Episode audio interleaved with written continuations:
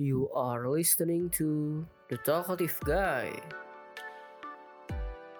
Hey guys, welcome back to The Talkative Guy. Minggu ini gue kembali rekaman dengan teman sharing yang berbeda, tentu aja dengan topik yang berbeda. Kali ini kita akan bahas tentang growth as a person. Dengan teman sharing siapa nih yang boleh dikenalin? Halo semua, kenalin, nama aku Janet. Sekarang kesibukannya lagi kuliah, ambil S2 di UK.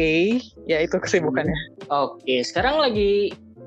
berarti lagi kuliah online gitu, apa lagi libur semester apa gimana Jan? Kebetulan sih karena pas lockdown itu kuliahnya udah hampir selesai, jadi itu sekarang udah tinggal disertasi sih. Kalau disertasi itu kebanyakan kayak riset, jadi kebanyakan sih sebenarnya di rumah riset gitu sambil ngerjain disertasinya. Ah gitu, sambil kerjain disertasi. Dan sekarang di tengah pandemi kayak gini, gimana pressure-nya Jan di sana? Apa masih fine-fine aja buat pribadi atau mulai banyak pikiran apa gimana nih? Awalnya sih jujur banyak pikiran ya, apalagi kan kayak ngerasain kayak gini ya rasanya lockdown, lagi global pandemic, di jauh dari keluarga. Awalnya sih ngerasa lumayan tough ya, tapi lama-lama sih sekarang kayak udah mulai ibaratnya udah kayak mulai bisa berdiri sendiri, udah mulai kayak nganggap ini jadi kayak hari-hari biasa juga gitu sih. Udah aman kok, udah aman sekarang.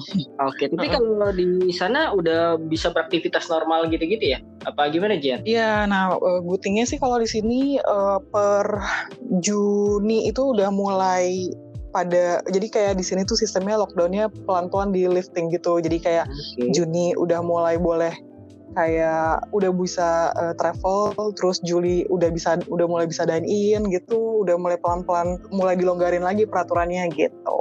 Dan kayaknya dimanapun sekarang udah harus terbiasa hidup berdampingan sama COVID ini ya, udah harus life must go on lah. Betul, setuju banget. Jadi kayak udah harus ready banget setiap hari keluar pakai masker, bawa hand sanitizer. Iya, jadi bener. Udah part of our life gitu kan. Iya. Kalau enggak ya kita di rumah doang, nggak ada kesibukan gitu kan, cuma parno doang kan. Iya betul. Oke, betul. Setuju banget. Gue pengen flashback dulu ke masa-masa kuliah dan SMA Jian sedikit gitu. Bisa ceritain nggak sih pas SMA tuh gimana Jian anaknya gitu, dari segi kepribadian atau kayak dari segi nilai, organisasi gitu-gitu, dan kuliah gimana nih sih? Kata aja. Oke, boleh. Nah kebetulan tuh aku dari SMA sama kuliah itu anaknya suka banget, banyak banget kegiatan. Jadi kayak misalnya dari SMA tuh udah senang nari, udah senang organisasi. Itu lanjut tuh sampai ke kuliah juga gitu, ikutan jadi ketua himpunan, kemudian ikut choir juga di kampus, ikut mapres juga. Jadi kayak buat aku nggak cuman kuliah, karena sayang aja nggak sih kalau misalnya kita udah kuliah dan banyak banget yang bisa dieksplor tapi nggak dicobain gitu. Jadi mungkin kalau bisa dibilang aku tuh orangnya suka nyoba kali ya gitu. Pada saat SMA dan kuliah itu gitu. Oke, terus pada saat SMA itu emang udah kepikiran bahwa gue pengen masuk kuliah jurusan ini nih, udah fix gitu, apa sebenarnya sempat nyoba beberapa jurusan juga, ada alternatif lain gitu? Nah ini ceritanya sebenarnya, pertanyaan lu udah dalam banget sih sebenarnya. Jadi tuh gue tuh gimana ya ngomongnya. Kebetulan tuh dari gue kecil sampai SMA tuh I always get what I want gitu loh in terms of education. Jadi pada saat SMA menuju kuliah kan gimana ya, kalau mungkin orang tua udah mulai confident lah ya ngeliat aku kayak bisa nih kayaknya masuk PTN jurusan yang dia mau gitu. Ternyata waktu dari SMA ke kuliah emang kayaknya tuh Tuhan punya rencana kali ya. Gue tuh 8 kali gagal masuk PTN. 8 kali. Jurusannya? Jadi jurusannya macam-macam, nyoba banyak. Mulai dari komunikasi, mulai dari manajemen, mulai dari hubungan internasional. Dulu tuh emang pengen bangetnya tuh HI. Akhirnya kayak nyoba di semua HI tuh gue cobain beneran deh. UI, UGM, UNPAD itu nggak ada yang terima gue, 8 kali ditolak gitu. Jadi dan kebetulan di tahun gue itu jurusan tes masuk PTN itu banyak banget. Jadi emang kayak tes masuknya banyak. Jadi gue tuh kayak life hard so hard banget sih ke gue. Kayak 8 kali gagal. Akhirnya gue masuk ke kuliahnya itu nyobain swasta. Di swasta di Bandung. Dapet tuh jurusannya hubungan internasional. Tapi kayaknya kan gimana ya, kalau di keluarga gue tuh masih PTN pride gitu loh. Kayak sayang masuk swasta, pengennya masuk PTN gitu. Akhirnya nyobain tuh udah jurusan terakhir, udah tes masuk terakhir banget. Itu cobain D3 UI. Akhirnya gue D3 D3UI ya, nyobain D3UI itu gue inget banget bangkunya. Waktu itu gue ngambil jurusannya kan waktu itu cuma bisa ngambil satu doang, dan itu gue ngambilnya tuh PR UI, ilmu komunikasi. Bangkunya cuma berapa coba? 15 15 doang. Terus pendaftarannya ternyata masih ribuan. Gue udah kayak aduh pasrah. Gak taunya dapet di D3UI itu. Awalnya kan kayak aduh gimana ya, apakah ambil S1 di Bandung yang swasta itu atau tetap stay di PTN tapi di D3 gitu kan. Akhirnya dengan pertimbangan dengan orang tua segala macam, akhirnya ya udah kita coba dulu PTN di tahun ini, nanti tahun depan cobain lagi PTN lagi yang S1-nya. Gak taunya gue keenakan di D3 ini karena dosen-dosennya bagus, pengajarannya bagus gitu. Akhirnya gue malah jadi lanjut, lulus dari D3. Puji Tuhan banget, gue waktu itu IPK tertinggi kedua dari lulusan. Terus abis itu gue simak lagi nih, gue ngambil ekstensi S1 FEUI. Akhirnya extend lagi ke situ 3 tahun lagi. Jadi gue tuh total kuliah 6 tahun dari karena D3 dan S1 dulu gitu. Oke. Terus gitu akhirnya waktu di S1-nya itu kan gue kelas ekstensi. Jadi kayak kelasnya itu kan belajarnya malam tuh. Nah, kalau belajarnya malam kan agak sayangnya. Udah ada ijazah lah ibaratnya gitu, udah ada ijazah. Terus kayak ya dari pagi sampai sore mau ngapain? Akhirnya cobain kerja. Jadi gue tuh 3 tahun gue selama S1 tuh agak lumayan challenging sih setelah gue pikir-pikir. Kayak dari pagi sampai sore gue kerja, malamnya gue kuliah gitu setiap hari, Senin sampai Jumat, terus Sabtunya gue kuliah lagi. Jadi kayak abis itu minggunya belajar, jadi kayak lumayan padat apa ya? Iya padat banget sih waktu itu gitu. Itu kerjanya kerja apa tuh Jan pas S1 itu? Nah gue itu waktu S1 gue kerjanya di kan gue di 2 tahun awal itu gue kerja di namanya Asset Management. Itu gue jadi marketing tuh di situ gitu. Reksadana, produknya Reksadana. Oke. Habis itu MT. Karena gue tuh sebenarnya pengen banget ke FMCG pada saat itu. Dan gue tuh berpikir, gue kan harus lulus S1 kan persyaratannya. Dan gue emang waktu itu udah plan, oh nanti lulus S1 mau apply jadi MT di FMCG. Gue tuh apply MT karena gue tuh gak dari industri FMCG. Sebelumnya kan gue dari Reksadana ke FMCG kan lumayan agak loncat tuh. Jadi kalau misalnya gue ambil apply yang experience, kayaknya gak mungkin deh, gak keterima deh gitu. Gue mikirnya gitu, beda kalau gue ambil dari manajemen trainee yang udah dari kayak program untuk belajar dari awal gitu. Akhirnya tapi waktu itu gue emang gimana ya, gue suka nekat kali anaknya. Jadi waktu itu gue nyobain, gue tuh belum lulus S1, nyobain MT. Gue dapet. Jadi mulai lagi tuh gue pindah jadi MT sambil skripsian. Itu lumayan, aduh, itu kalau ingat-ingat tahun-tahun itu tuh perjuangan banget sih, capek banget sih. Karena MT itu kan kayak kita dikasih project per 4 bulan tuh harus review gitu loh ke board of director-nya. Jadi kayak bikin project, bikin presentasi. Terus gue kalau malam tuh masih harus kuliah, masih harus ngurusin skripsi. Kayak gila, pusing banget sih.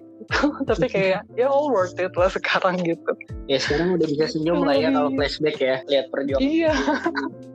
Oke. Iya, dan tertawa sih. Kayak anjir bisa ya ternyata dulu gitu sih. Iya makanya kan, makanya gue ajak sharing kan, pengen lebih tahu gitu kan proses-proses perjuangan itu. Kadang-kadang kan buat pendengar kita kan ngerasa minder apa gimana, padahal ya banyak juga yang memang berjuang kayak mereka kayak gitu kan, harus semangat. Kalau misalnya dari segi pribadi atau pola pikirnya Jan gitu, kalau dibandingin pada saat SMA dan kuliah sampai ke awal-awal sampai kerja tadi tuh, transformasi kedewasaannya kayak gimana sih Jan yang bisa diceritain? Transformasi kedewasaannya. Jadi tuh sebenarnya kalau gue berusaha berpikir-pikir lagi, lebih ke karena apa ya, memahami. Kalau gue flashback kehidupan gue lumayan challenging gitu kan. Jadi kayak gue tuh belajar banget kalau ternyata limitation kita itu cuman ada di pikiran kita sendiri gitu loh. Oke. Jadi kayak jadi kayak misalnya tuh dulu, ini gue agak flashback lagi ke gue kuliah, gak apa-apa ya? Gak apa-apa. Jadi tuh kayak misalnya dulu tuh ada program leadership yang lumayan bergengsi banget, dan pendaftarnya itu tuh puluhan ribu lah dari seluruh Indonesia gitu. Dan salah satu syaratnya again harus S1. Ini juga gue yang kayak masih wondering sih, kenapa ya anak D3 itu banyak banget keterbatasan di jurusan gitu. Tapi itu kayaknya kita bahas lain lagi kali ya. Tapi abis itu gue kayak oh ya udahlah gue coba aja, kayak daftar aja gitu loh, kayak pura-pura gila kali ya ibaratnya ya, kalau anak zaman sekarang bilangnya.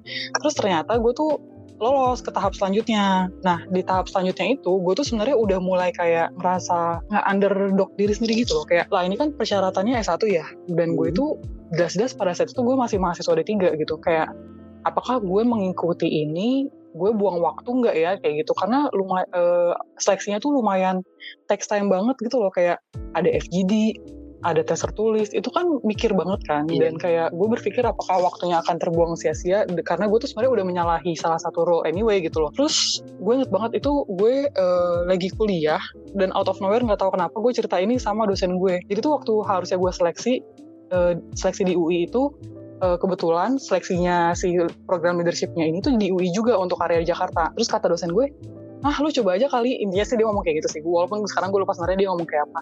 Udah sana pergi, literally dosen gue tuh ngusir gue dari kelas cuy, asli.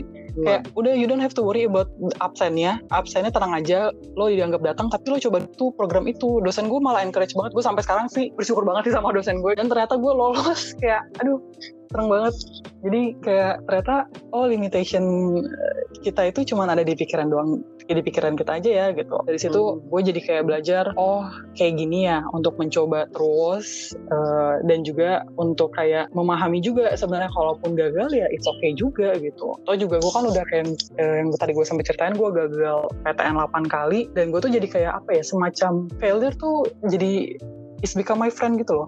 Karena kan kadang kita takut mencoba karena kita takut gagal, seperti yang tadi kayak ketakutan gue kan, gue sebenarnya kayak ada rasa takut gagal juga kan, tapi sebenarnya kayak kalau dipikir-pikir ketakutan gue yang lebih besar lagi dibanding gue takut gagal adalah gue takut mencoba.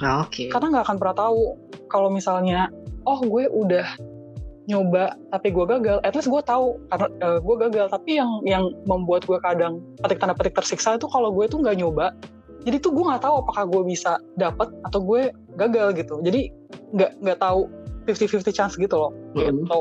Bener-bener makin penasaran ya kalau nggak nyoba ya, kepikiran mulu. Benar. Oke, nah di umur yang sekarang yang buat bahagia Jen apa sih? Kebetulan karena pandemik ini ada bright side-nya juga nih, karena bikin gue nggak tahu sih dengan teman-teman pendengar dan juga lo juga sih Bob, kayak kalau gue pribadi sih karena ada pandemik ini bikin gue sebenarnya jadi banyak mikir tentang hidup gitu. Aduh berat banget ya pembicaraan. Jadi kayak yang kayak gue, salah satu yang gue pikirin juga tuh yang gue refleksiin ke diri tuh kayak apa sih yang bikin gue happy gitu. Dan ternyata the reason yang bikin gue happy tuh udah mulai shifting gitu loh value-nya, dari yang previously-nya tuh things kayak barang-barang, misalnya kayak dapat sepatu baru, beli tas baru, itu bikin gue happy. Sekarang udah mulai shifting to memories. Jadi kayak sekarang tuh yang bikin gue happy tuh sesederhana, bisa spend time keluar, ngopi, makan siang bareng sama orang-orang yang gue sayang. Aduh kayak gitu sih. Lebih menghargai hal-hal kecil ya, yang tadinya kita anggap sepele gitu, bisa dilakuin kapan aja. Iya betul tuh, karena ternyata tidak bisa dilakukan kapan saja. Iya oke. Nah kalau ngomongin orang tua sedikit nih, orang tua tuh dari kecil ngedidik Jan tuh kayak gimana sih, dan pesan apa yang paling diingat sampai sekarang? Yang gue puji Tuhannya banget, orang tua gue itu termasuk orang tua yang ngebebasin anak-anaknya untuk eksplor. Jadi mereka tuh gak ada paksaan sama sekali, asalkan positif dan berguna lah ya buat diri sendiri. Jadi mereka tuh pasti akan mendukung aja. Pesan yang gue ingat banget ya intinya, jadi kebetulan tuh gue 4 bersaudara perempuan semua nih Bob. Terus dia tuh selalu bilang ke kita, walaupun perempuan jangan jadi, ibaratnya jangan jadi barrier, jangan jadi batasan untuk fly high gitu loh. Terus kejar cita-citanya, kayak gitu sih yang gue inget banget nyokap gue ngomong kayak gitu. Oke. Nah kalau di flashback nih, momen up 1 dan momen down 1 yang bisa di share masing-masing itu pas kapan dan apa nih ceritanya dari Jen? Jadi momen downs-nya itu mungkin di fase gue berjuang selama 3 tahun gue sambil kerja, sambil kuliah, karena itu capek banget sih jujur. Kadang tuh kayak pengen nyerah aja loh, udah cukup dengan semua ini, capek banget asli gitu. Tapi ternyata malah dari situ perjuangannya segala macem itu malah berbuah jadi ups-nya gue sih. Dan di situ kan gue kayak udah udah capek. Jadi gue tuh jujur sama awalnya tuh gue tuh IPK gue tuh gue maintain banget, harus kumlaut gitu. Menjak gue kerja udah ada beban lainnya, gue jadi kayak ya udahlah untuk IPK gue pasrah deh gitu, yang penting lulus. Atau juga gue mikirnya saat itu udah ada kerjaan gitu kan, jadi IPK gue relakan lah gitu. Nggak taunya gue kaget banget ya. Jadi pada saat gue lulus kan registrasi dulu tuh di awal kayak, terus gue dikasih nomor dibilang sama si mbak apa mas ya yang di meja registrasi gitu, bilang mbak Janet ya, iya. Terus bilangnya duduknya di sini, gue bingung. Duduknya kenapa gue ditentuin? Kan biasanya duduk aja. Itu tuh ternyata tuh duduknya tuh berdasarkan IPK gitu, dan gue tuh kaget banget. Gue baru tau pada saat itu gue tuh IPK yang paling tinggi di situ gitu. Kayak itu sih momen ups gue. Dan saat itu tuh nyokap gue datang ya sesederhana ngeliat dia seneng aja sih, anaknya di-mention lah gitu ya di podium, jadi kayak ya itu momen up gue sih gitu. Oke, nah kalau misalkan kayak ada tips gak sih dari Jian nih buat pendengar kita yang mungkin lagi ngalamin kayak masa pandemi kayak gini supaya bisa handle stress gitu, dalam arti kesibukan harus berjalan tapi ya terbatas. Ini tuh sulit sih memang, karena aku pribadi juga butuh waktu untuk ini. Jujur gue juga sempat ada fase dimana gue nangis-nangis sih, gak bohong, kayak sempat painful juga kan, kayak semua tuh jadi kita tuh udah nge-plan apa, udah mau ngelakuin apa, tapi semuanya tuh jadi kayak oh karena pandemi ini jadi berantakan nih semuanya gitu, sempet tahun juga. Tapi yang waktu itu yang I need to remind myself adalah the reason kenapa gue ada di sini gitu, the reason kenapa gue sekarang lagi di sini kan.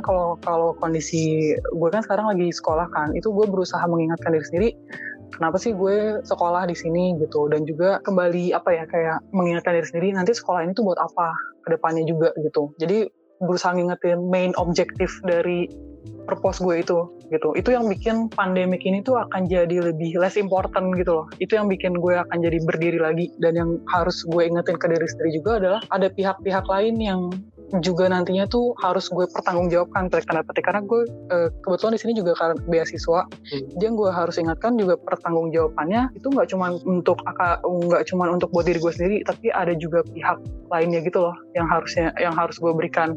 Nih lo kan udah investasi ke gue nih sejumlah uang untuk gue sekolah di sini, ini gue kembalikan karena gue ibaratnya kayak akademik progres gue ibaratnya bisa berjalan dengan baik dan lancar. Itu sih yang mengingatkan gue. Jadi mungkin kalau untuk bisa ke teman-teman pendengar nih, untuk yang mengingatkan kembali dengan keterbatasan adalah untuk mengingetin diri sendiri, tujuan lo ada di saat ini, di titik ini itu apa gitu. Oke, menarik. Nah kalau di tengah kayak misalkan sekarang lagi banyak kesibukan disertasi dan yang lain-lain, yang buat Jian insecure tuh apa sih di umur-umur sekarang? Yang bikin insecure itu mungkin lebih ke aku tuh belum nemuin hal yang pengen aku lakukan banget dan dampaknya itu makro. Jadi how to do-nya itu belum dapat. Itu jujur gue kadang bikin agak insecure sih, karena lebih kayak aduh gimana ya caranya gitu. Kayak beberapa kali pernah ngelakuin tapi dampaknya itu maksudnya berdampak sih sama orang, tapi belum besar banget gitu loh audiensnya. Jadi itu kali ya yang gue tuh masih sampai sekarang tuh masih mencari juga sih. Mencari celahnya ya, nyoba-nyoba gitu kan, bisa ngasih dampak kemana iya, gitu ya. Betul. Karena masih general banget, gue sama sekali masih mikir, kayak nggak tahu bener-bener belum ke shape gitu loh mau kemana. Itu sih yang masih sekarang tuh belum yakin nih gitu. Oke. Nah, menurut Jian sendiri makna pendidikan buat Jian apa sih? Kan tadi kan cerita bahwa dari mulai D3, terus gagal 8 kali, terus sekarang S2 gitu-gitu. Jadi makna pendidikan itu buat aku itu untuk agak klise jawabannya, tapi ini beneran jawaban menurut aku untuk membuat suatu generasi kita tuh makin cerdas gitu loh. Tapi at the same time, kalau generasi itu makin cerdas, that education itu juga bisa digunakan sebagai tools untuk kita menjadi semakin lebih humble. Karena sebenarnya makin luas ilmunya justru makin bikin kita tuh makin ngerasa tuh banyak nggak tahu gitu loh. Nah di sisi itu tuh kita tuh jadi mulai kayak oh gue butuh lagi nih untuk self educate, gue butuh lagi nih untuk pendidikan yang lebih baik gitu.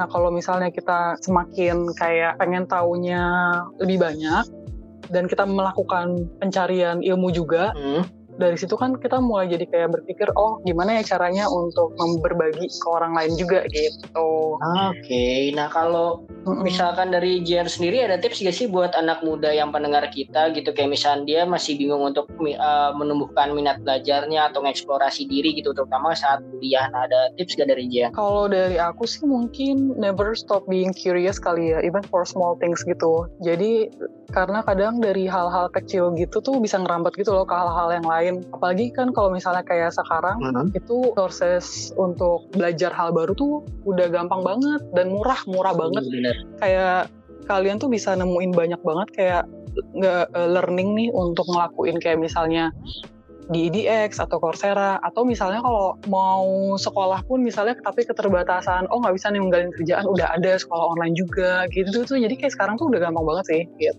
Jadi sekarang lebih kuncinya kepada niat pribadinya masing-masing ya, mau apa enggak gitu ya.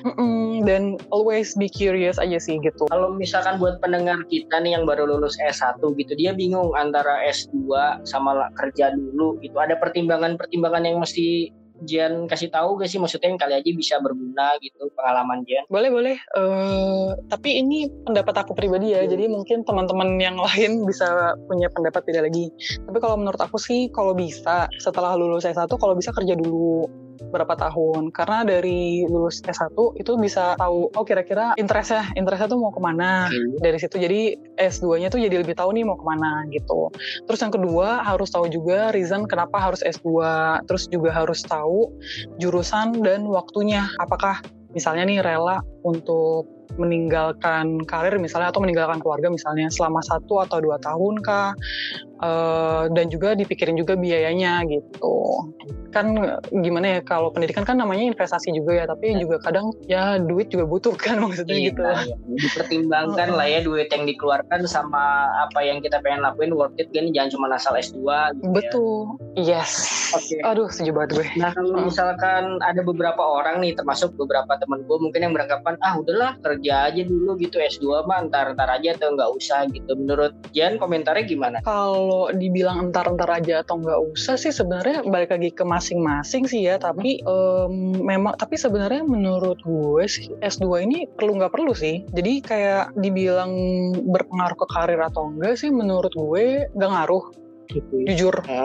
Karena kalau ke karir ya, karena S2 ini tuh menurut gue lebih ke berdampak ke diri kita pribadi gitu loh, secara individu growth, terutama dalam ilmu dan juga maturity, pendewasaan diri. Tapi nggak dampak langsung ke karir. Nah, tapi bisa jadi ini tuh berbeda, karena kan kebetulan aku kerjanya di sektor private nih, dimana tuh S2 itu masih 50-50 lah ya, apakah berpengaruh banget ke karya atau enggak. Tapi beda kalau mungkin kalau kerjanya kayak di BUMN, di government, mungkin S2 tuh akan ngaruh banget sih menurut aku ke karir. Apa mungkin kewajiban gitu. Oke.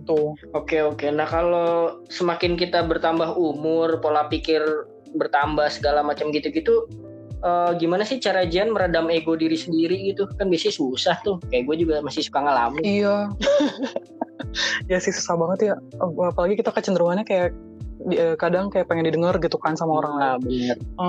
Jadi tuh dari sini tuh mungkin aku kayak berusaha memahami kali ya, kalau ternyata gak semua tuh harus dipaksa, gak semua harus diutarakan, dan juga memahami kalau tiap orang itu punya pandangan dan struggle yang berbeda. Jadi kadang kayak kita taunya tuh orang lain cuman kayak tip of the iceberg gitu, kayak cuman tahu yang kelihatannya doang, padahal mungkin dalamnya dia kayak punya masa lalu itu yang kita nggak tahu lah gitu. Jadi di situ sih aku kayak berusaha memahami. Jadi dari situ kayak oh ya udah mungkin jangan dipaksa apa ya, walaupun susah ngelakuinnya, apalagi kalau udah gemes banget gitu kan kayak gitu. Tapi harus apa ya, kayak yang harus diingat mungkin dampaknya juga kali ya, kalau kita mengeluarkan ego itu apakah nanti akan merusak pertemanan kah? Apakah ini worth it kah dengan waktu kita, kesel-kesel kita gitu. Oke. Nah kalau dalam karir nih nanti kan setelah S2 gitu, apa sih yang pengen dikejar sama Jan kalau segi karir? Yang pengen dikejar itu adalah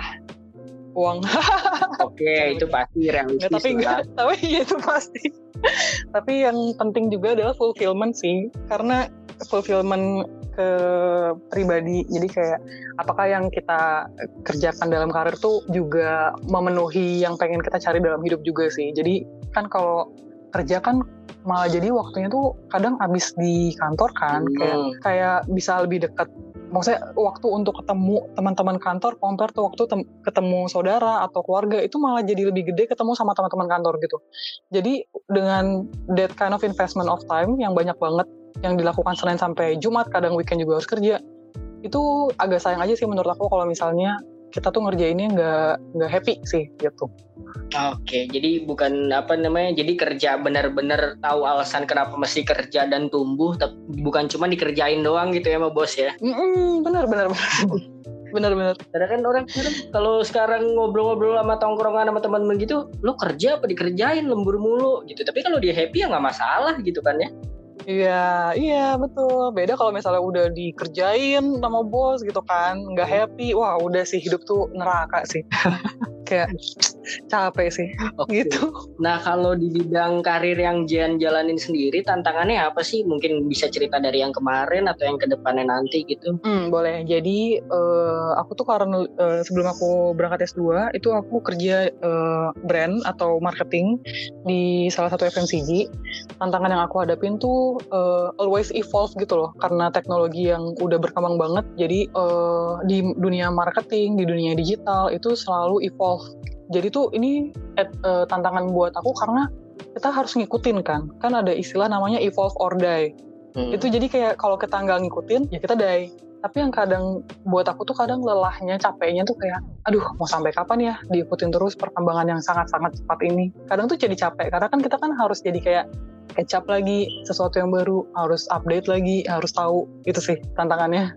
Iya sih, kalau kayak gitu gue jadi inget ini sih, brand Nokia sih. Kayak berapa puluh tahun yang lalu gitu kan, lagi hits-hits banget. Sekarang gak sisa sama sekali kan. Iya, wah Nokia tuh contoh yang bagus sih. Jadi kayak kita tuh dulu ngeliat Samsung apa gitu kan, iya, Nokia gitu kan.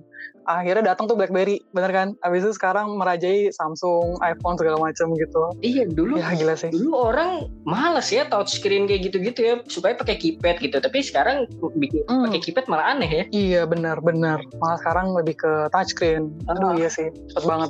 Nah kalau buat Jan sendiri, kegunaan Instagram apa sih? Ini gue boleh jujur juga gak pendapat gue mengenai Instagram. Boleh.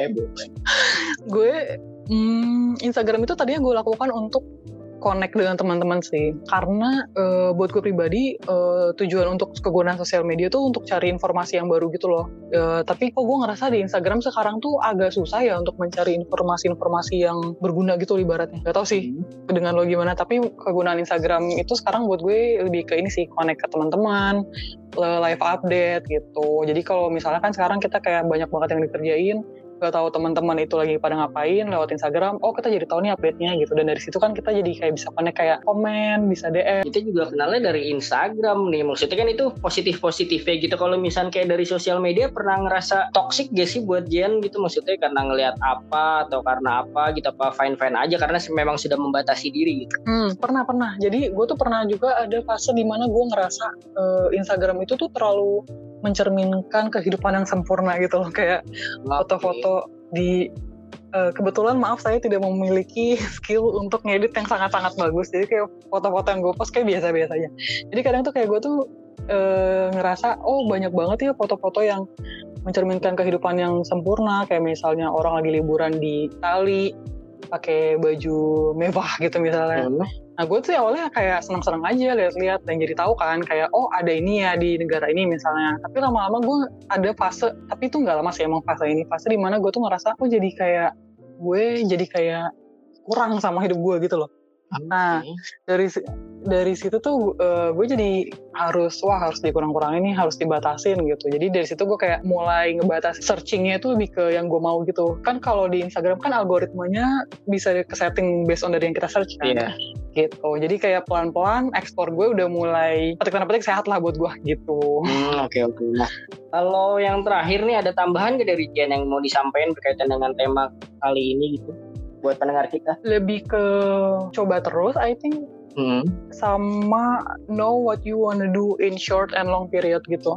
Karena sebenarnya misalnya nih kita udah bikin goals hidup misalnya di umur 10 tahun atau 20 tahun ke depan mau jadi apa, itu boleh-boleh aja sih dibikin, tapi juga harus diingat juga adalah untuk jadi fleksibel gitu, to be agile dan adapt terus. Karena sebenarnya yang kadang tuh yang kita merasa tuh oh gue misalnya pengen ke Cina misalnya, yang kita tahu misalnya lewat naik pesawat, padahal sebenarnya bisa juga ada jalan lain gitu loh, bisa lewat darat, bisa lewat laut. Jadi to be agile juga dan adapt, jangan terlalu saklek sama satu cara gitu. Bisa jadi karena terlalu saklek itu jadi nutup cara-cara lain gitu loh.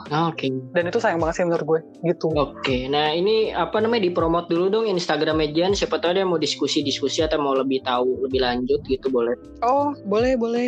Instagram aku @Jenetzes, JENNETTEZES. Oke, thank you banget nih Jan ya buat sharing-sharingnya, bermanfaat banget nih, seru banget. Iya, thank you ya Bob udah ngajak-ngajakin, semoga berguna buat teman-teman pendengar sekalian. Dan juga jangan lupa untuk subscribe dan juga follow Instagram The Talkative Guy.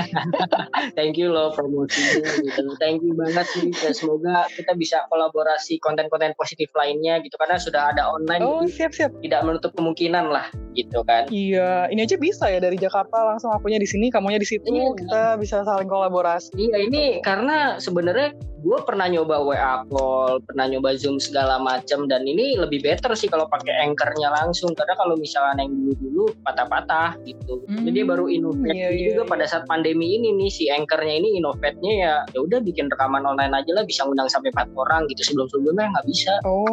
Gitu. Iya, wah nice dong ya. Berarti ini efek dari pandemi juga lo jadi evolve juga nih in terms of teknologi. Benar. Iya. Lebih banyak tahu dan lebih banyak menjangkau nih teman sharingnya nih, nggak cuma di Jakarta doang. Iya, benar. Iya. Oke, thank you buat pendengar sekalian gitu. Sampai ketemu minggu depan. Bye-bye. Bye. Don't forget to follow us on YouTube, Spotify, and Instagram @thetalkativeguy_id.